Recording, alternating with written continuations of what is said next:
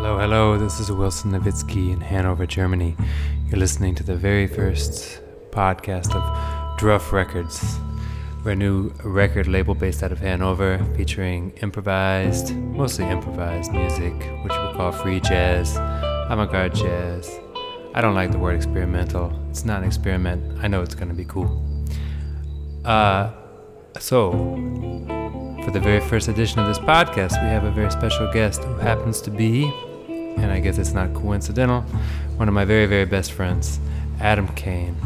Adam was, at one point in time, uh, my teacher. This is how we first met.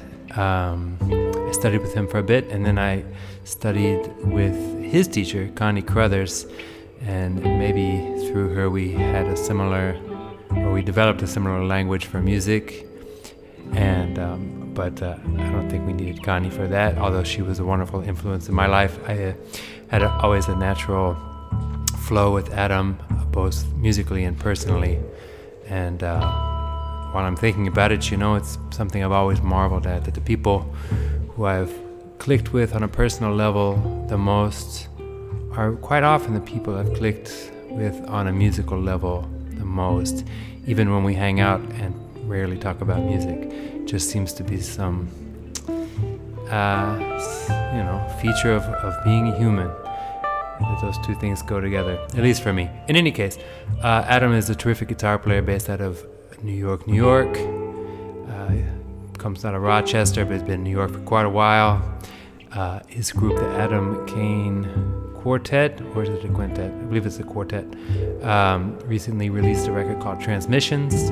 Adam has also recently re released a trio record, uh, which he made under the name of the Adam Caine Trio, called Thousandfold. And he's got other music online, including a recent record with flautist Robert Dick called The Damn Think. Not the damn thing, the damn think. I think I know much more about the damn thinking than the damn thingy.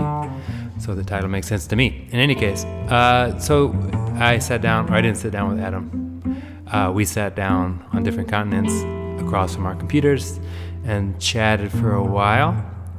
And so what you'll hear is just some of our thoughts about music, about the guitar, about improvising. There was a lot of nonsense in between that just had to do with our personal life. I cut that stuff out. And so we have some snippets uh, spliced in from Adam's music, uh, again featuring his, his latest record, uh, Transmissions, uh, his record, Thousandfold, and uh, I cut out some stuff with Robert Dick from The Damn Think. So you guys enjoy out there. Again, this is Druff Records out of Hanover, Germany.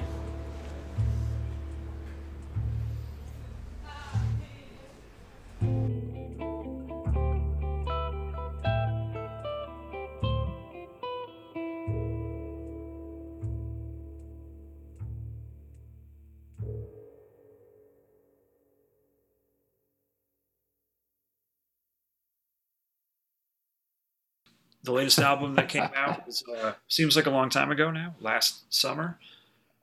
You know, time has felt so weird this year. Yeah, well, that's for sure. It's like it's like it, it's uh, it's not like each day feels particularly long or particularly short, but when I look back to a year ago, it definitely doesn't feel like a year has passed. Feels like more or less. Well, last year feels like yesterday but then the intervening time f- seems to be longer ago. Uh, you know, like if I think, okay, last February, well, you know, I was, it was like the old life, you know, I was getting on the subway every day and trekking up to the Upper West Side or the Upper East Side to teach some guitar students, and uh, you know, with, with all that went with that, you know, it's like if I if I went up to the Upper West Side, you know, I'd buy some groceries up there on the way home. I'd, you know, get home at 9 p.m. and fix myself dinner and go to bed at one or two in the morning and you know like that kind of thing. It's like you know that's not the way i'm living right now. I'm just i'm here all the time. I'm still teaching you know mm-hmm. i'm still teaching just as many students almost as i was back in february last year just all on zoom. But you know i go to bed at 11 o'clock or so and get up at 7 and you know everything's local. Everything is like you know i'm very rarely leaving the neighborhood yeah. Um, just feels like a completely different world than it was a year ago, just in terms of my daily routine. And yet, uh, if I think back to like the, like any time within this period of the year, it feels like very distant in a way because every day, mm-hmm. every day feels sort of the same. So I don't know. Um, but that does not answer your question about what whether I want to plug my my latest projects or whatever. um, so I did I did a record that came out last summer uh, with a quartet called Transmissions. And yeah, I was listening to that yesterday. It's called Transmissions. Yeah, cool. Quartet's the Adam Caine Quartet, and it's with uh, Bob Lanzetti on guitar. You know, I'm on guitar too, so two guitars, and Adam Lane on bass and Billy Mintz on drums. And uh, it's like uh, it's pretty composed. It's like a lot of a bunch of compositions that I wrote specifically for that group and uh, with of course with a lot of improvisation as well, but more more composition than I'd done on other projects. And uh, so that's available on Bandcamp and Spotify and Apple Music and iTunes and all that stuff. And uh, I really miss playing with those guys. Yeah, yeah. And then uh, I've got a few things that are that are sort of, um, you know, I'm still working on getting out. There's a, a, a album by this uh, group that I have called New York 69, which is a duo with Kevin Shea, the drummer. And uh, that should be out pretty soon. And then I have a trio that did an album uh, about 10 years ago called Thousandfold. That's with uh, Tom Blancarte on bass and John Wagner on drums. And we have an album that's done. And uh, I'm going to try to put that out sometime this year. A newer one? Yeah, yeah, a new album. Yeah. Nice, man. When did you guys record that? Um, we recorded it. I think it was uh, like almost two years ago, summer of uh, 2019. Always takes me a long time to get these things ready. Yeah, it I seems have, like that's a thing. Yeah, well, for me, it certainly is. Some people, it's less so. Yeah. Um, you know, I uh, I did a duo album with Robert Dick about. Right. Uh, oh yeah, I, I was checking were, that out yesterday too. Cool. I think we recorded it about three years ago. And, uh, you know, I was just really impressed with Robert's um, work ethic around this stuff. You know, we recorded the album, and uh, I think we recorded it right at the end of December, I guess 2017, that is. Mm. And uh, he, he, was, he was uh, out of town on and off for a couple of months. And then uh, in March, he sent me an email like, "Hey, have you listened to the album yet? You want to get together and pick out some tracks?" And uh, I don't think I had listened to it yet, and you know, I, I, maybe listened to it a couple times on my own. And then he came over. We just picked out, you know, we listened to it once together, picked out a handful of tracks, and then, uh, you know, next thing I knew, we were mixing it, mastering it, found a label to put it out. That's it. You know, mm-hmm. it came out. And uh, he just really kind of kept on top of it every step of the process. And I was yeah. really impressed with that, you know, because he's got a he's, he puts out a lot of records, right. and that's how you know he just he just uh, he's kind of relentless in his um, in his approach.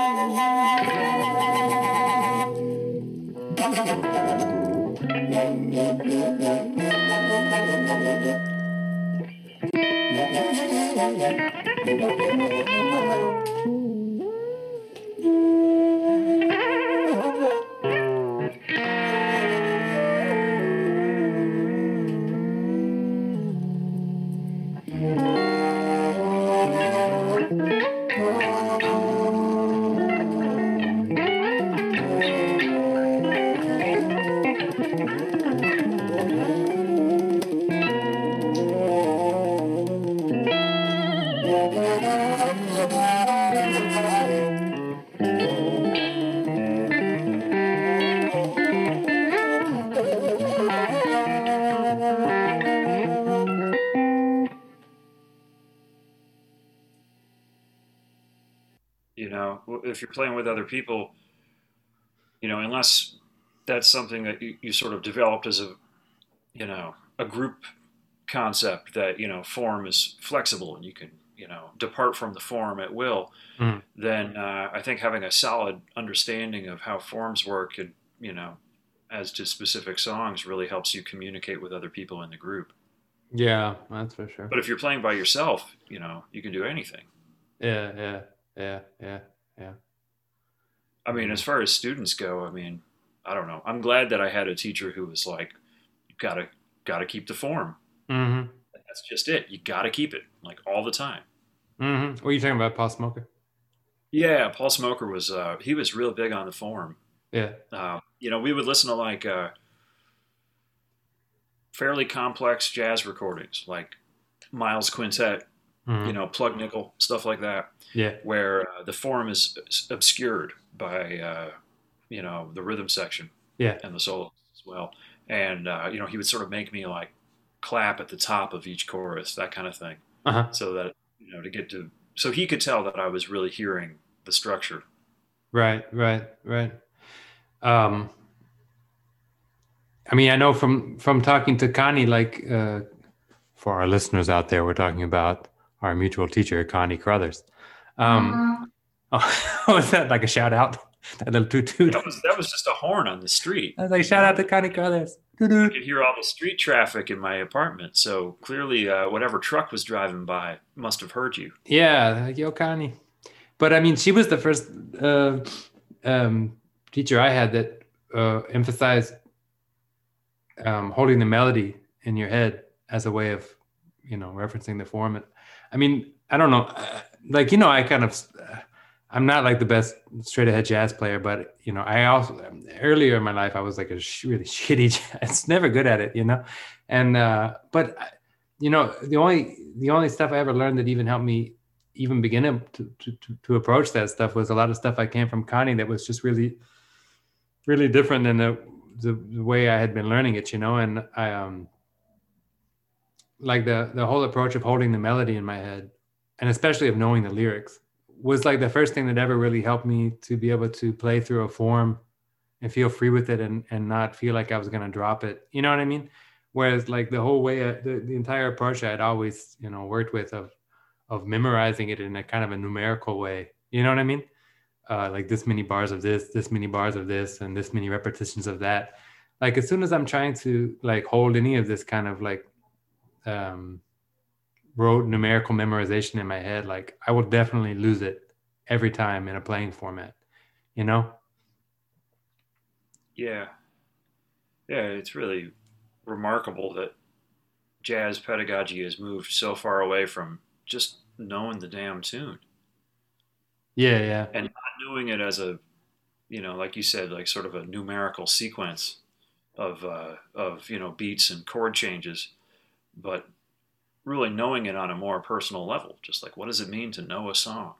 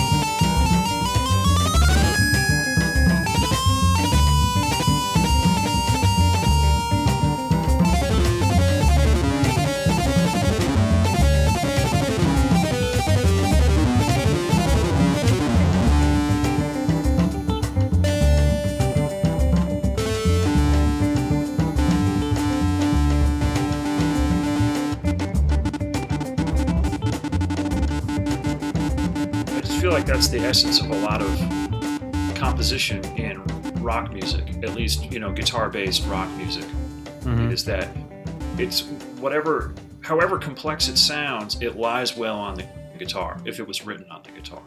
Yeah, true.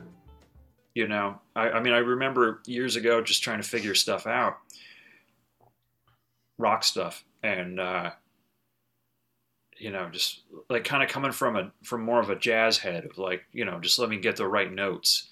But it often wouldn't really feel like the fingering on the guitar wouldn't feel right. And then Mhm. when you actually realize what it really is, it's often much easier to play and much simpler and just sounds better because you get the you get this sort of guitar based idea of writing. Yeah, definitely, definitely. Well, that would actually bring me around to a topic that I would love to talk to you about. Like, um, uh, I I'll never forget like my first semester in the music school. This guy, uh, Greg, who's a fucking great guitar player, but um, I mean, he's a real serious guitar player, really good. But um, he said, uh, the you know, from a jazz perspective, he said. Uh, the guitar is a cross between a shitty saxophone and a shitty piano, you know, and like I mean, I, you know, what I always think he was getting at with that is like, you you could try to play like pianistically, you know, where you're trying to cover bass and chords and melody, but on the guitar, your hands are a lot more tied up than they would be on the piano. So like, unless you're Joe Pass, it's like, you know, it's like technically really hard. You're not free like on a piano, or you can try to play like solo. But a lot of times it lacks a lot of like the cool vocal quality or something that like a horn would have, you know. So like you from a jazz standpoint, you have like one or the other, and they're kind of both crappy on the guitar. But I always wondered, like, you know, I don't like a lot of jazz guitar. Like I've spent years trying to find like many jazz guitar players I can like, or any actually even rock guitar players. But like, what I always wondered about in jazz is like, why is it that like a saxophone player, and it, it doesn't matter. He could be like, he doesn't have to be an avant-garde guy. He could be a straight ahead guy. But a saxophone player will allow himself to like play all of like the squeals and squeaks and screams and you know what I mean? Like to fuck around with the reed and fuck around with you know like what the horn can do or like a drummer will let himself like hit the kid in any way he wants to but even if they're even if they're relatively conservative players like that's all like normal you know but for some reason guitar players for the most part avoid you know in the jazz context they avoid anything that sounds like the physical guitar you know what i mean Yeah, why is that? avoiding open strings, avoiding like buzzing, you know what I mean? Like, Sh- shall we discuss theories on why that's the case? yeah, definitely. If you have some, Do you have any? I really don't know. I mean, I I'm like, I do not know. I mean, well, maybe a better thing to ask is like, who are some guitar players that that are rad, who are not like restricted in that way, you know? Oh, well, I wanted to offer a theory. I actually literally just thought of this right now. I've never thought of this before. So we're- Uh-huh. we're getting it fresh from whatever source it is. Yeah, But, you know, I mean, guitar is so associated with rock music, electric guitar, anyway, Yeah. is so associated with rock music. And I feel like some of those things that are sort of idiomatic to the instrument have become the, the um, stereotyped sounds of rock and roll. Mhm. So maybe that's one of the reasons that they're not as, you know, supposedly available to a jazz guitarist. Now you might think, well, yeah, but I mean, jazz guitar started in the, you know, in the 1930s.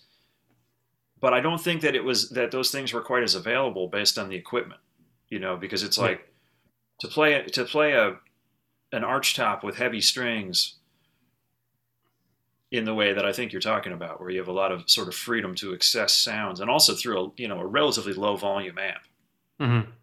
A lot harder to get some of that stuff than it is if you're playing a guitar with a little bit lighter strings through an amp where you have some flexibility about your about your dynamics. You know, if you're playing a a small amp with um, uh, you know with a relatively heavy pick attack, it's really hard to get some of that stuff. Mhm. Uh, well, maybe not. I don't know. I mean, but know. some of the guys had it. I mean, I would say like Derek even though- Bailey played like a you know like a jazz box through a uh, I don't know what kind of amps he would play, but he had a very heavy pick attack. You Mhm. know, he he certainly did lots of uh, non-idiomatic jazz sounds, Mm-hmm, mm-hmm. as you could say. Yeah, yeah. but even like even the early really huge guys like Charlie Christian, Wes Montgomery, uh, George Benson, like even though they're not playing, they're not playing with rock sounds, you know. But No.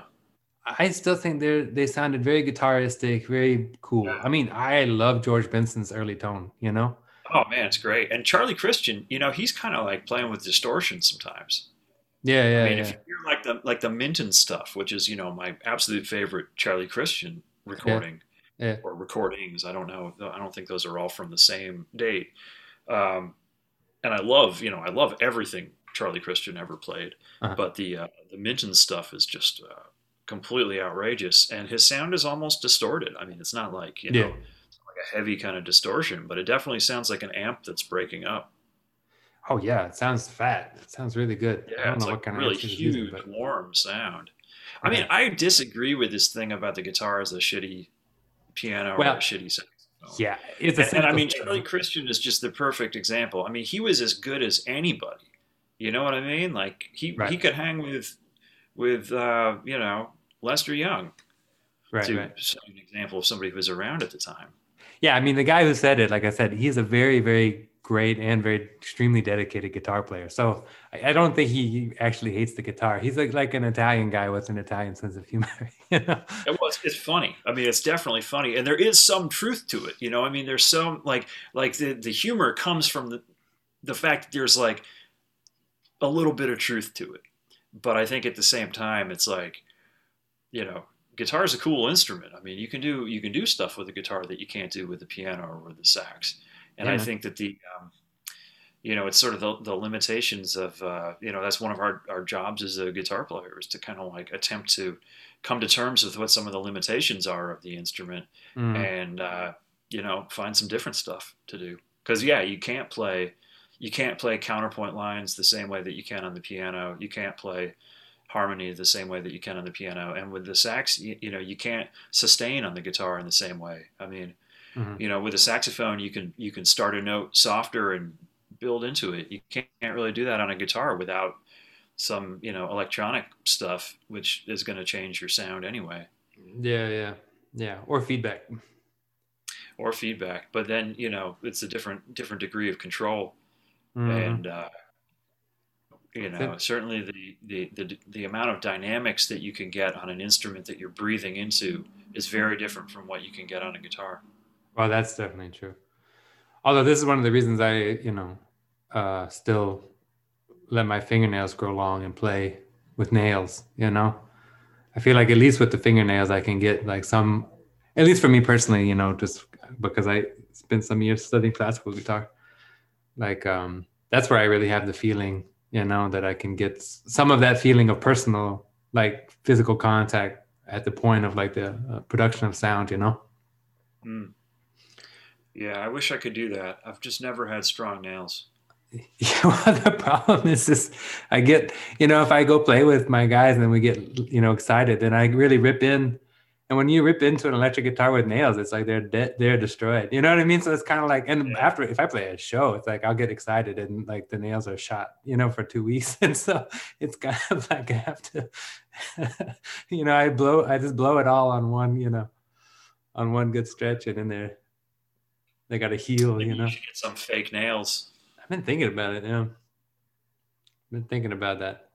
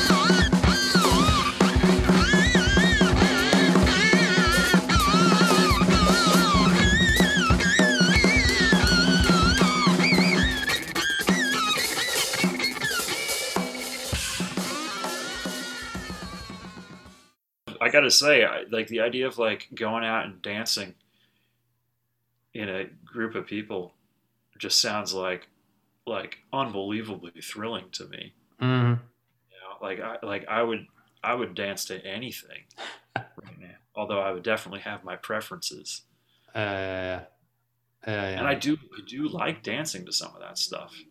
You know, Yeah, I had I had a couple of summers where I didn't show up on I didn't show up by choice, but I found myself often. that was such a trip. I think I told you this before, but like when I was on tour with Stevie, and to anybody listening to this, I'm talking about R. Stevie Moore. So we're playing this very art rock stuff, you know, this weird outsider art rock, and like we would go on these European tours and uh, our audience is like who you would expect a lot of guys and uh, guys who like collect nerdy weird outsider music you know like you know weirdo outsider guys art school types and stuff and then you know and then we would play the show and then like after the show at the club you know for the late night thing there was like the late night party with like a dj and house music you know and like all of the same people that were at our concert would stay for the the, DJ and the house stuff. And I couldn't believe it. I was like, you guys are a bunch of like art rock guys. Like this is like house music. But it was and in America, I always felt like this these these two things are very oh yeah. divided. Well, I can I can speak to that.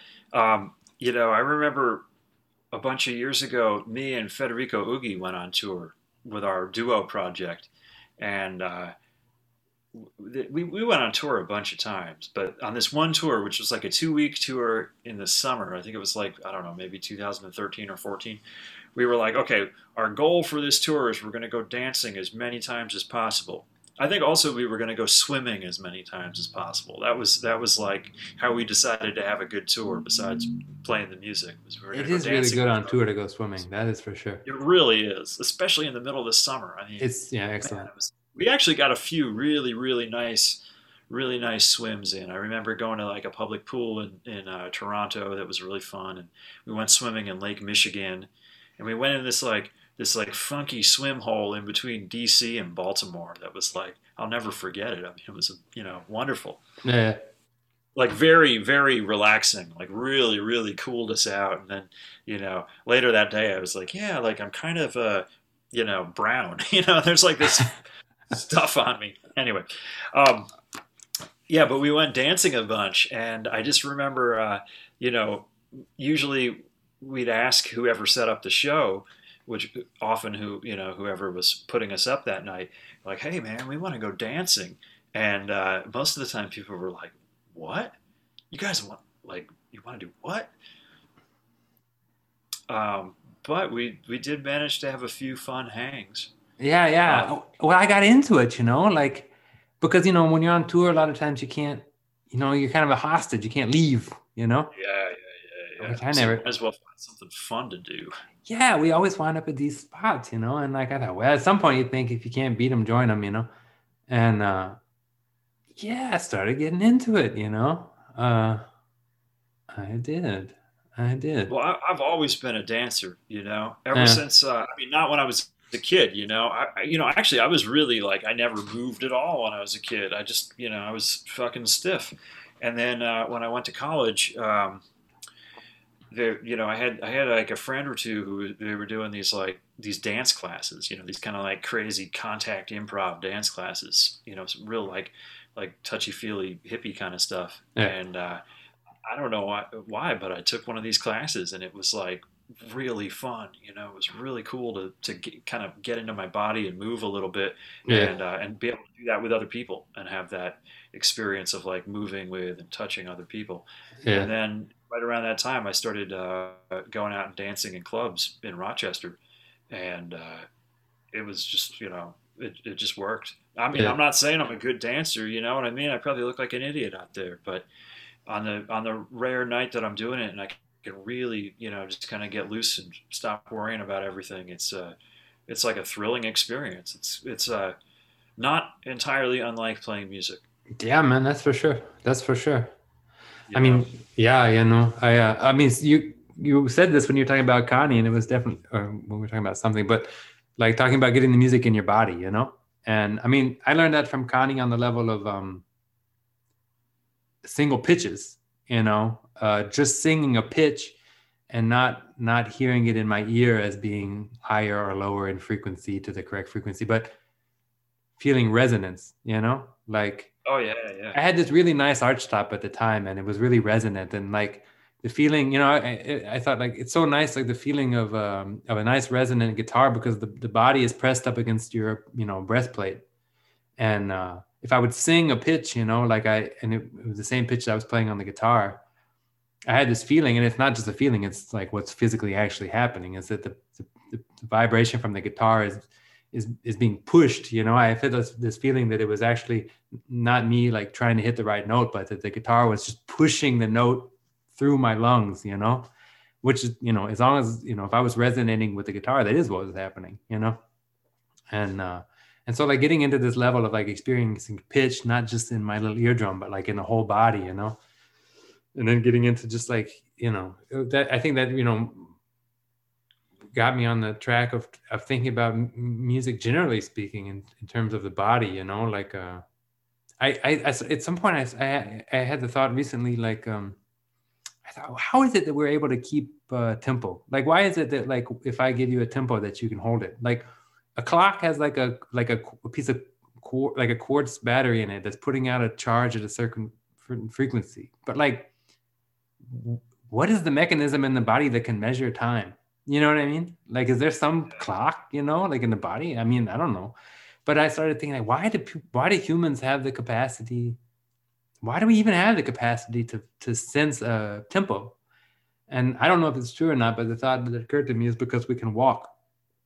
And if you don't walk in a or run in a even tempo, you will fall down. You know what I mean? Mm-hmm. So I thought maybe it's this, you know, like maybe it's just being able to walk, which would explain why our music is like often based in, you know, two and four. But um, but yeah, man, just I mean, and the more you know, go, getting onto that track, like it's you know, at some point, I just feel like, well, these are the these are the things that are far more important to me than anything else about the music at this point. You know what I mean? Like, uh,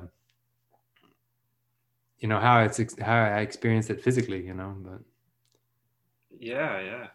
Well, you know, it's been an interesting study for me in this last year to learn to sing in just intonation. Yeah. You know, which is all about resonance. Yeah, yeah. That shit will change your life. yeah, well, it's definitely given me a different different relationship to pitch and to a lot of things. Really, I mean, it's just a it's a deep study that yeah. I feel like I've barely scratched the surface of. You know, I'm never going to be a, a raga singer. Yeah. But to learn a little bit about that thing is uh, amazing.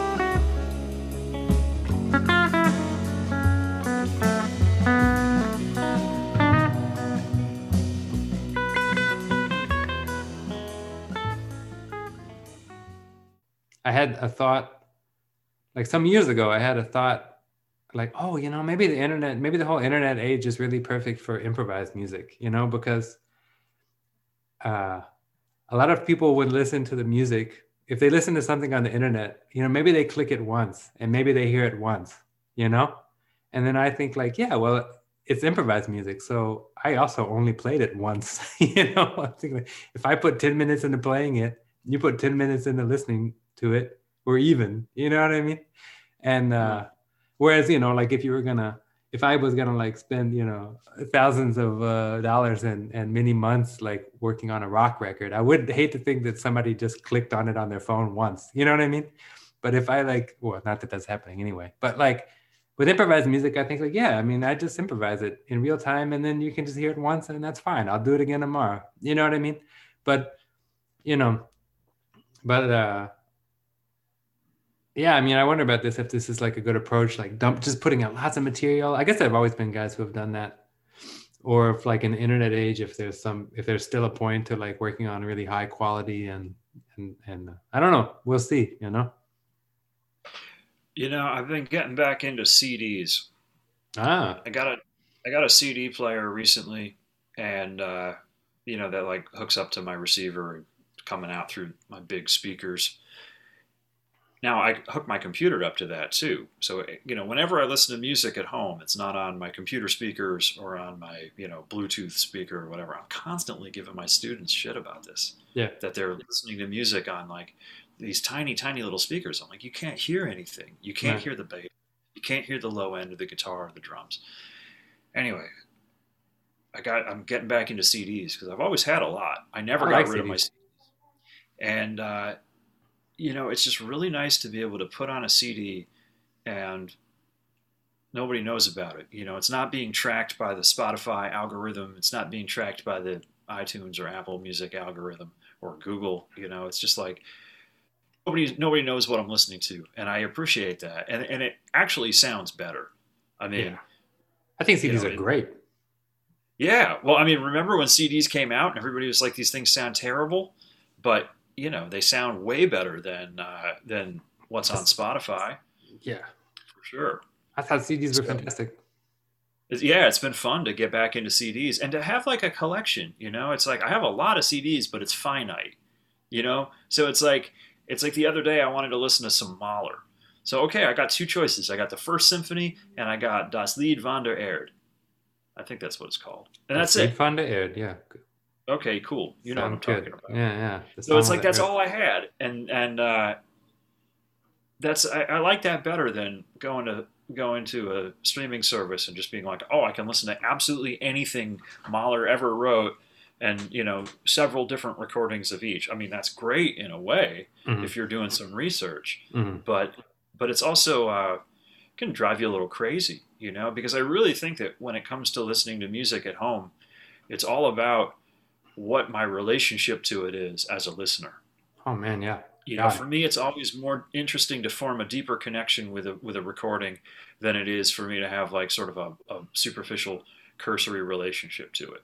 Yeah. And uh, I mean, I probably don't listen to as much free improvised music at home as I do as I am interested in going out to hear it. You know, like I love Yeah. hearing people improvise in person, and there are certainly are albums of improvised music that I've listened to repeatedly, but I find it happens a little bit less than with other types of music. Yeah, yeah, that's definitely true. That's definitely true.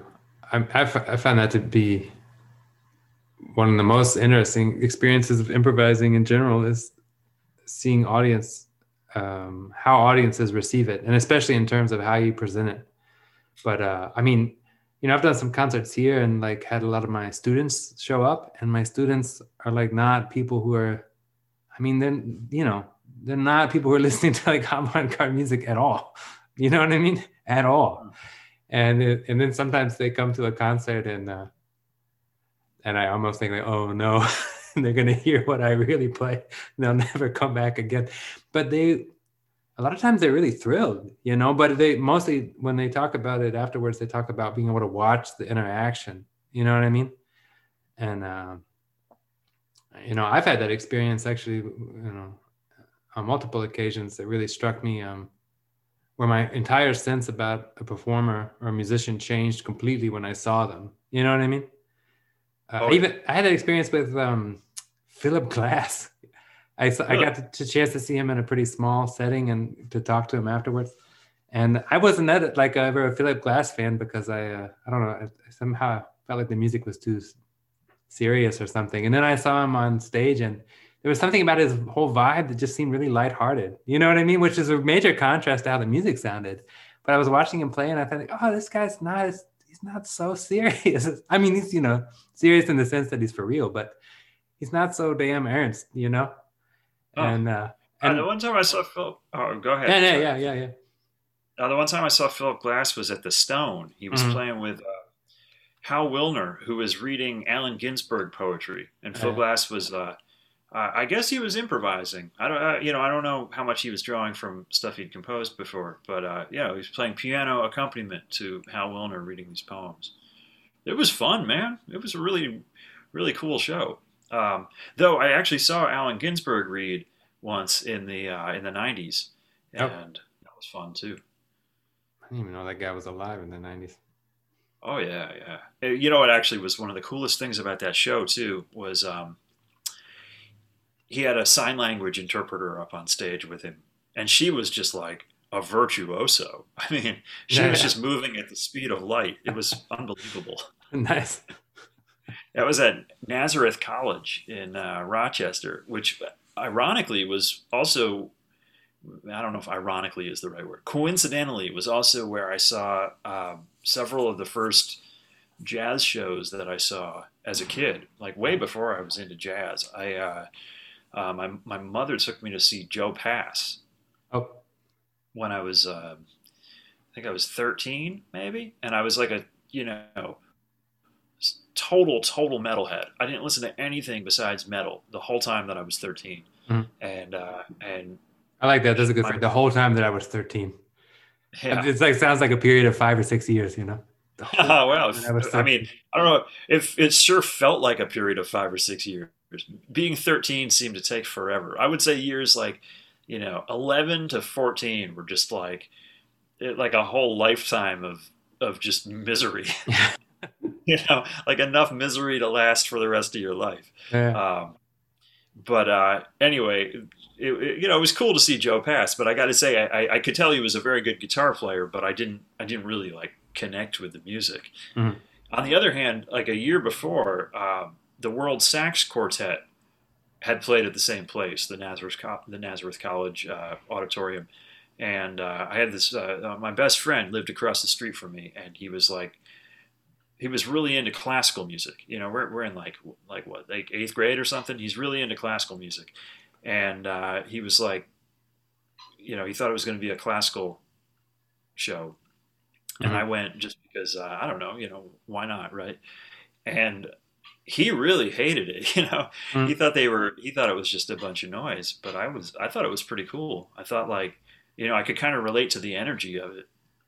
I Yeah. remember thinking uh, a sax quartet was playing heavy metal might be kind of what it would sound like. Yeah, yeah, yeah, yeah.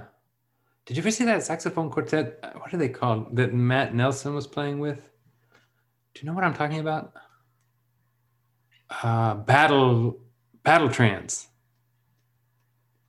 I don't think so. Oh my god, that shit was intense. That was intense. I saw them at that. Uh, what is that? I forgot the name of the place. God, that shit was surreal. That was some good shit. Yeah, man. Yeah, man. But getting back what you were saying about CDs, man, I was thinking about that too. I, I, uh, I did actually sell all of my CDs and almost all of my records when I moved to Germany, just because I couldn't imagine how I was gonna pay to transport them. And uh, you know, of course, at the time, I just thought like, well, basically all of this stuff is available on Spotify. I kept about 50 CDs that are really rare, you know, and uh, I thought, well, I can access all this stuff. And uh, man, but it's um, it's interesting. Like I have become quite a lazy. I find myself becoming quite a lazy listener, you know, and uh, and springing around a lot, or like not listening to some. You know, I might hear a record that I think is fantastic, and then I don't listen to it again. You know what I mean? There's a feeling that I always have to find something new, you know. Or there's also a, a strange.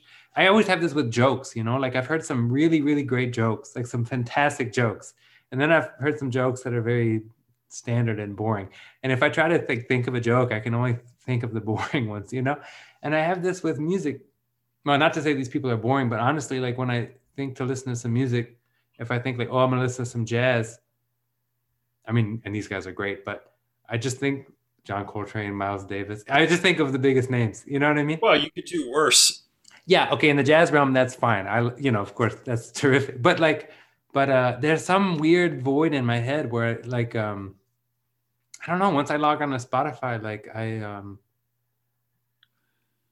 my mind goes into a different mode and it's very hard for me. It's like i'm trying to it's like i'm trying to remember something i can't remember it. You know what i mean? Or uh yeah it's like i think i want to listen to some rock music and the only album i could think of is aerosmith's pump. Yeah. Yeah yeah yeah. You know i think i like i like having a collection of music you know and i like having it physically in my space yeah. you know. It's like right there there's like a thousand CDs right on that wall there, yeah. and next to it there's 500 LPs. Yeah, you know I like that because I can browse the collection. Yeah. So if I'm not thinking there's this specific thing that I'm hearing in my head that I want to hear, which happens a lot, but sometimes it's like I just want to listen to some music. Well, what do we have here? You know, here's a thousand CDs that years ago I haven't bought CDs in a long time, but yeah. you know, this is this is like what I spent the you know the the 90s basically doing was buying all these CDs because it was the only way that I could hear the music that I was interested in. Mm-hmm. And then uh, I got a lot of these records back in the early, you know, the first 10, 12 years of uh, the 2000s because uh, suddenly they were, well, I don't know if suddenly, but there were all these cool record stores and it seemed like more were opening. Mm-hmm. And records were like pretty cheap. I mean, mm-hmm. there were they were uh, it was easy to get cool records. I think they've I think records have gotten more expensive. I know at a certain yeah. point I stopped buying a lot of records because the prices started going up a lot. Um, and then also all that stuff became available on Spotify, which I hmm. was into for a while. You know, for the last like six or seven years, I feel like I've done most of my music listening on the streaming stuff. But uh, yeah, now I'm going back to the physical thing. It sounds better, and it's uh, I don't know. It's like I, I have a different relationship to it than I do to something that just exists online. Yeah, that's definitely for sure, man. Man, we uh, like. I, mean, I feel like the streaming services are an amazing resource. You know, totally. it's like if I'm teaching a kid and they're like, I want to learn this song and I've never heard the song before, I can just look it up and find it and teach it to them. Of course, you know, that's great. Or if there's anything that I'm curious about, because like I'm, you know, I'm a very curious listener. It's like I want to, I kind of want to hear everything. Yeah, yeah. And uh, and everything is available. That's that's amazing. But uh, ultimately, I think it's more important to have stronger relationships with the uh, with a smaller amount of music.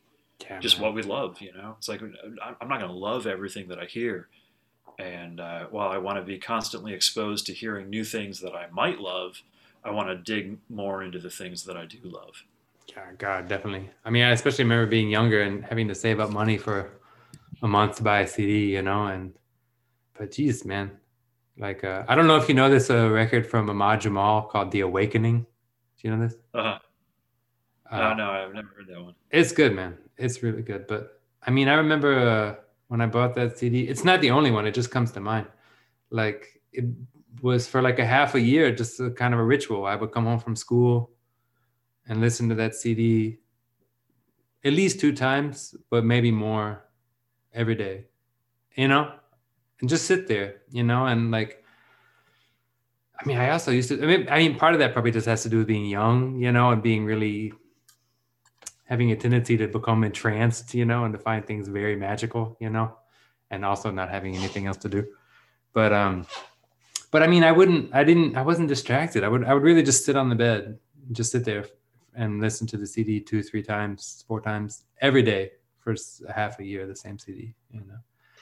And uh, yeah. what I always find amazing about music is, um, I mean, I, I, started thinking about this in terms of some other things too, like also um, with music, but I, I, thought about this also with like um, doing any kind of sports, you know. It's like, um, it's almost, to me, it's almost a, a, a, litmus test for whether or not something is really um, a good thing to do or not is um, if it's a really great thing, then the more I do it, then the more I love it. You know what I mean? And if it's um, you know something not so good like let's say eating sugar you know i mean we could think of worse examples but i don't think we need to like a little bit's nice but like the more i do it the more i feel gross you know what i mean and, well in any given sitting yes yeah right right But it's like yeah. uh, I've you know- certainly had the capacity to come back to that sugar over and over again. you know? yeah, yeah. But you know, I find that with music, like you know, with that record that I listened to, like uh, you know, multiple times a day for a half a year, like instead of getting bored, I just found it greater and greater every time I heard it. You know what I mean? And I, I had the same thing with uh, when I took a, a harmony class at a night class at Juilliard. You know, I had never really spent like basically any time paying attention to Mozart, like none Mm. and we spent a whole semester analyzing a string quintet. And the first time we heard it, I don't know, I had the same reaction that I always had to Mozart. It didn't interest me, you know.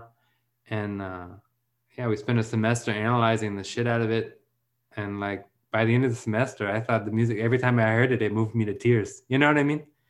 Mm. Uh, wow. Instead of becoming dull from an- analysis and repeated repetition, you know what I mean? It became richer and richer. I mean, that's what I got from Connie. Also, you know, I I don't know why I never listened to like I didn't ever spend much time listening to Billie Holiday. You know what I mean? I think I think I mostly you know everybody's heard her voice, and I think I mostly just heard it on the kind of superficial level, you know, because I had never sat down with it, you know. Yeah, yeah. Well, you know, maybe I'll just speak for a second about that because uh, it might be cool for anybody who's hearing this podcast to actually hear a little bit about what uh, what Connie's approach to that was. Definitely. Which, uh, you know, Connie was a uh, a teacher of improvisation. You know, if you if you took lessons with her before the first lesson, she'd say to you, you know, that's what I teach. I teach improvisation, and uh, you know, I think you know jazz improvisation basically although you know her definition of that was pretty flexible. Um, and uh, you know one of the ways that she would teach it would be she would encourage her students to sing along with recorded solos. And in particular recorded solos from uh, fr- from basically like the the late 20s through the early 50s by a fairly select group of artists. And it wasn't that she was putting down artists who were you know other artists. It was just that you know her own interests were uh, were you know these particular artists. And i think a lot of this was coming from uh, her longtime association with lenny tristano who was the the person who first suggested that she sing along with records. And uh, he had a you know select group of artists that were the ones that he suggested his students sing along with and uh, billie holiday was one of those uh, as were uh, lester young uh, Roy Eldridge, um, Louis Armstrong. I don't know if I don't know. I'm I'm speaking as to what Connie's suggestions were. I don't know Mhm. exactly what Tristano's were. Um, Charlie Christian, and then uh, into the 40s, Charlie Parker, Bud Powell, Fats Navarro, um, and then uh, Tristano himself, and uh, Lee Konitz and Warne Marsh. Can you think of any others? No, I think that's a good list. I mean, I was with her for far shorter time than you were, so Yeah, but you know, I mean, she, she told me all that stuff in the first couple lessons. that's true. Yeah, she had me sing Roy Eldridge, Charlie Christian, Lester Young, Billie Holiday. Yeah, man. Uh, she was definitely cool if you sung along with other people, for sure. I mean, it wasn't like a restrictive list; it was just a just suggestions. Oh, here's the wildest one, man. You know, like, you know, at, at that time, and as is still the truth, but at that time I was uh, completely obsessed with Dirty Projectors, you know? And for anybody listening out there, I like everything that Dirty Projectors or Dave Longstreth has done, but he put out some early, uh, like, home cassette multi-track stuff, which I think is phenomenal.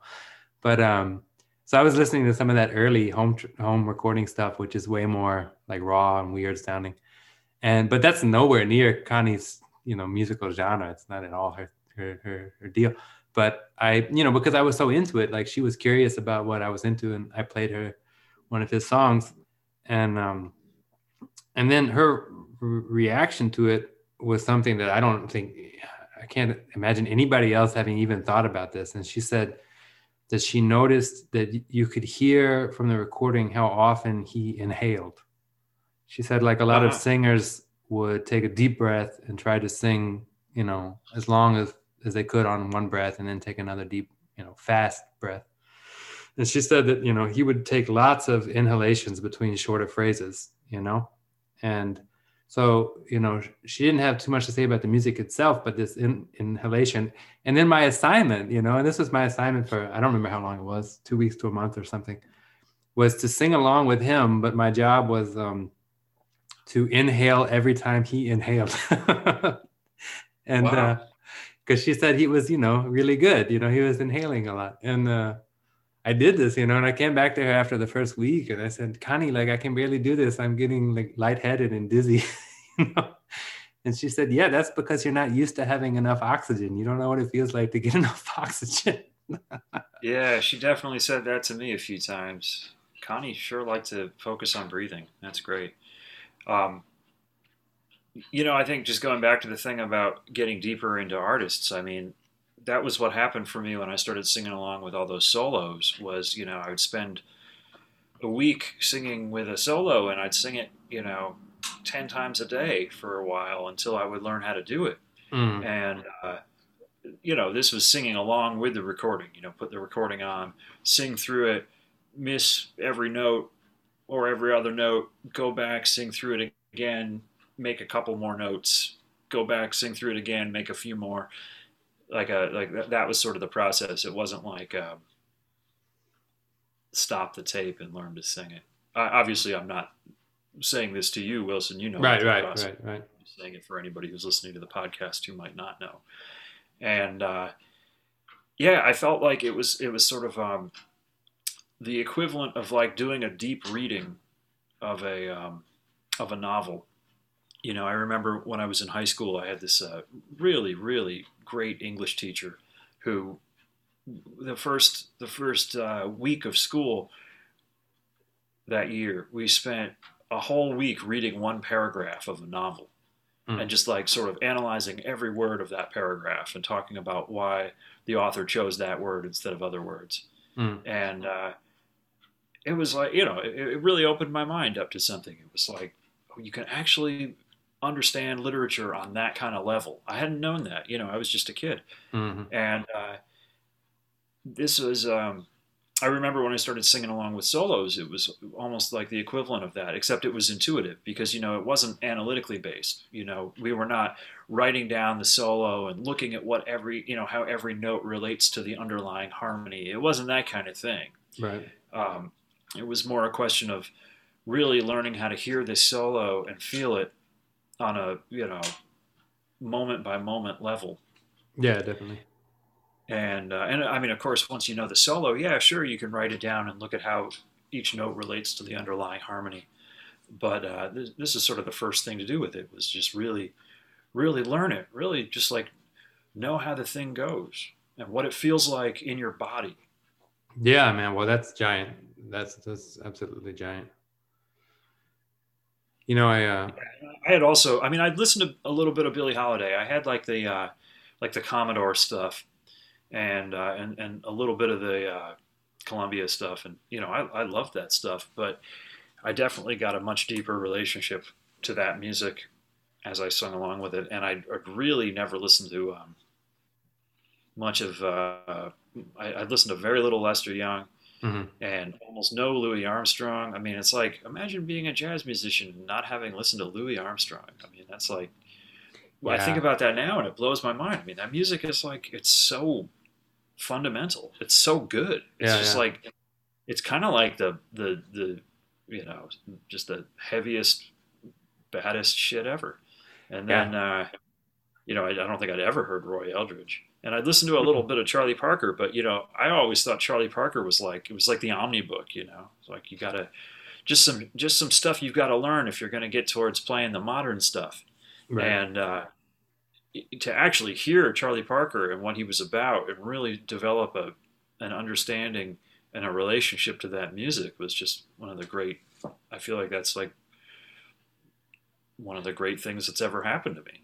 Yeah, well, you know? that's worth it but you know, like I mean, being people who are born, you know, around the time that we were born, uh, I mean, I can't speak for everybody, but I think that what happens with somebody like Louis Armstrong or Billie Holiday is like, okay, there they were, and they came on the scene, and they were doing something really fresh, and at that time, it was really raw and and, and powerful, you know. But of course, like especially with those two and their singing, you know, there have been many decades of well, first of all, there's like many, many, many, many, many people who sing in a way that's imitative of that. And like a lot of those people are motherfucking annoying to listen to. you know what I mean? And then even among the ones that are not annoying to listen to, it's also just that like all of the music that we've heard in between is informed by that. You know what I mean? So I think that it's it is kind of I mean, I can't speak for everybody, but like, you know, for me, probably the first time I well, not the first time, but the first times that I would have ever just heard Billie Holiday kind of passively or Louis Armstrong, like I would have heard it in a in a way that's not fair to those musicians because I would have heard it. It would have reminded me of everything that I've heard, which came after them. You know what I mean? Do you know what I'm saying? Yeah. And totally, so it's totally. yeah, yeah, and so it's it took that like singing along with it to get to get um yeah to get back. And then, I mean the same with when, I analyzed that Mozart.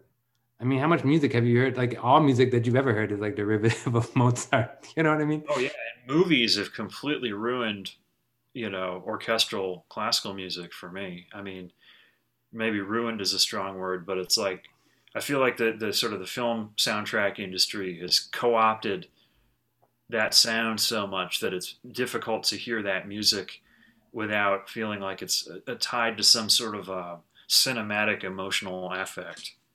Yeah, definitely. I mean, particularly with like the the second half of the 19th century stuff, you know, Uh-huh. like Mahler and stuff like that. It just sounds like, you know, soundtrack music sometimes.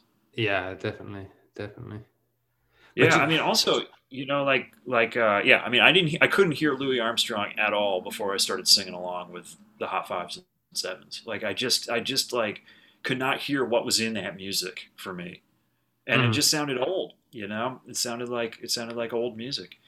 Um, you know, I, it was interesting. I was teaching a student last week, like a, I think like a 14 year old student, and I and I was uh, showing her some stuff from the 70s, and I realized for her to learn music from the 70s is like for me when I was her age to learn music from the 1920s. I've definitely been thinking about this now that I'm Except 40. it's not, you know, because like back in the 90s when I was learning, you know, to think about learning music from the 1920s, it was a very old style.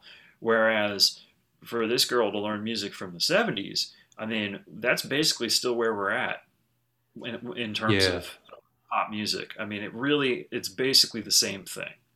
Yeah, yeah. you know, Yeah, I don't- it- you know, we could certainly talk about whether that's a good thing or not, but Yeah. you know, it's a big difference between learning that music now versus like when we were kids in the 90s learning music from the 20s.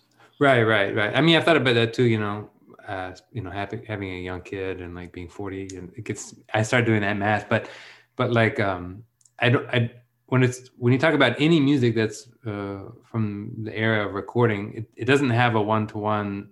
You can't think of it as a one to one chronological relationship. You know what I mean? Because the recording itself is not old. You know what I mean? So the pace at which recorded music evolves or like continues to uh, continues to sort of circle in on itself or to continue to reference itself is not the same in the last 10 years as it would have been over the last you know 10 years times 3 or you know what i'm saying? It's like um when when when when the thomas edison you know first started recording you know making recordings like the people playing that music were not informed by recorded music at all. So the, because it didn't exist before that. So the it would have taken some time before recorded music itself started to inform and influence the music which was being recorded.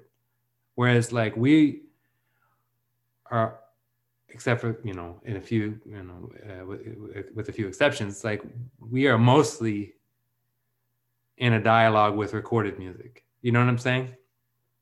Does that make any sense? Yeah. And in this last year, we're entirely in a dialogue with recorded music, Yeah, well there's a good point yeah you know, because there is no live music. yeah yeah yeah. There was a little bit this summer.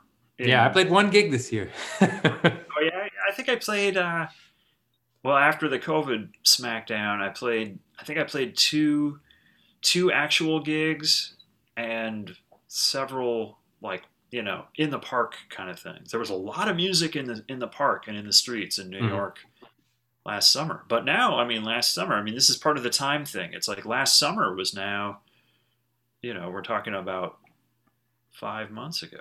I played. I think the last time I played in in uh, with uh, in public was um, was uh, whatever that day was that that uh, Biden's victory was announced. It was a Saturday. It was like yeah. early November. Uh, you know, it was not election day. It was like a week later No, but I do remember uh, that day. And there were you know there were the the streets of New York were like you know there were people just honking honking horns and you know cheering in the streets and whatnot. And it was a really nice day. It was like 70 degrees out. And uh, I went over to Prospect Park and played played with uh, with a few friends over there. That's dope. That's dope. that was probably the last time I played in public. Yeah, yeah, but I guess it's like what three months ago now? Yeah, man. So yes we're entirely in a dialogue with recorded music I get what you're saying Okay, okay, so that was it. My chat with Adam Caine, or at least the parts I chose to reveal, plus uh, some of his music, which is obviously very diverse, uh, spliced in. One thing I forgot to mention at the beginning was um his latest release uh, under the name New York 69 in duo with drummer Kevin Shea. Uh, I forgot to mention it, although Adam did not. And some of the uh, music you heard in there was from that project. All right, so stay tuned. This is Druff Records out of Hanover, Germany. And we'll be coming at you again in the future with some more great talks and some more great music. And make sure to check out our catalog on Spotify, Bandcamp, and all the other channels. All right, be good.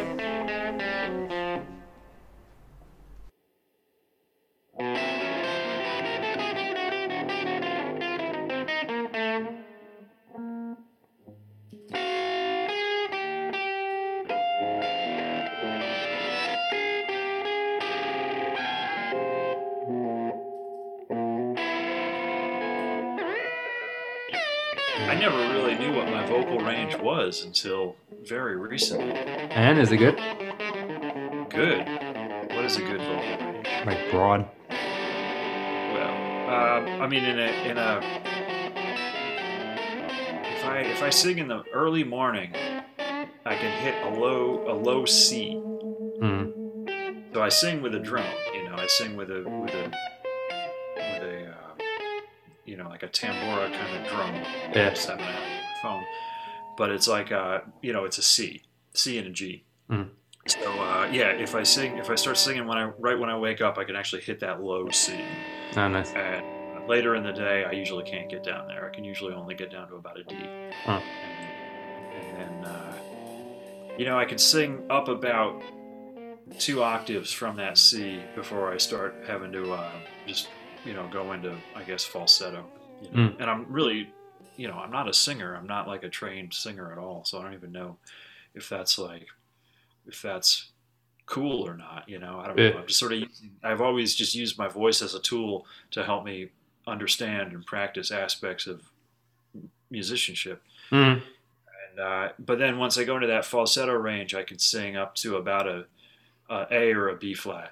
hmm So you know, it's like it's uh you know almost but not quite three octaves. You know, two two and a half octaves or so. That's not all bad. That's Yeah, pretty damn good. yeah, but it's but it doesn't always sound good. you know what I mean? Like it's it's not uh you know I, I mean these days when I'm singing with a drone I'm just focusing on on tuning each pitch to be you know in tune with the drone. hmm So hmm maybe it sounds good on that level if it's in tune, which uh, you know more and more I can actually get these notes to be to be you know it's just this precise spot where each note just kind of clicks into uh, into tuning with the drone. Right. Yeah. It makes me think of computer language. I heard um, some computer nerds saying something about um, I can't remember if it was Bluetooth or, or some type of connectivity, but they said, um, oh yeah, I think it was Bluetooth because I was asking if there could be a possibility that the signal would be like distorted or something. You know, the way a radio signal can be kind of like halfway there. And they said like uh, no, it's either a handshake or not a handshake. And I guess handshake is computer language for like the things talking to each other. You know what I mean? But they said Yeah. like, no, in this coding, it's either like connected or not connected. You know what I mean? Huh. And Yeah, uh, I mean, I don't know anything about how computer shit works, but I always thought about this like with the in terms of hitting pitches. You know, it's not close enough. It's not like a little flat, but you know what I mean? It's like handshake or not a handshake. The resonance is there or it's not there, and that's it. You know? Yeah, although you know, I mean, it definitely is possible to sing where it's not the handshake. You know, it's like Well, yeah, it's like yeah, but if you're if you're going for that uh, for that just intonation thing, where every note is totally precisely in tune with the fundamental, yeah. yeah. I mean, of course, then you know, if you look at even temperament, the whole thing is not a handshake. that's true. You know, except octaves, Right, right. And Yeah, that's man. cool. We hear it, and it's and and we we dig it. You know, it's all right.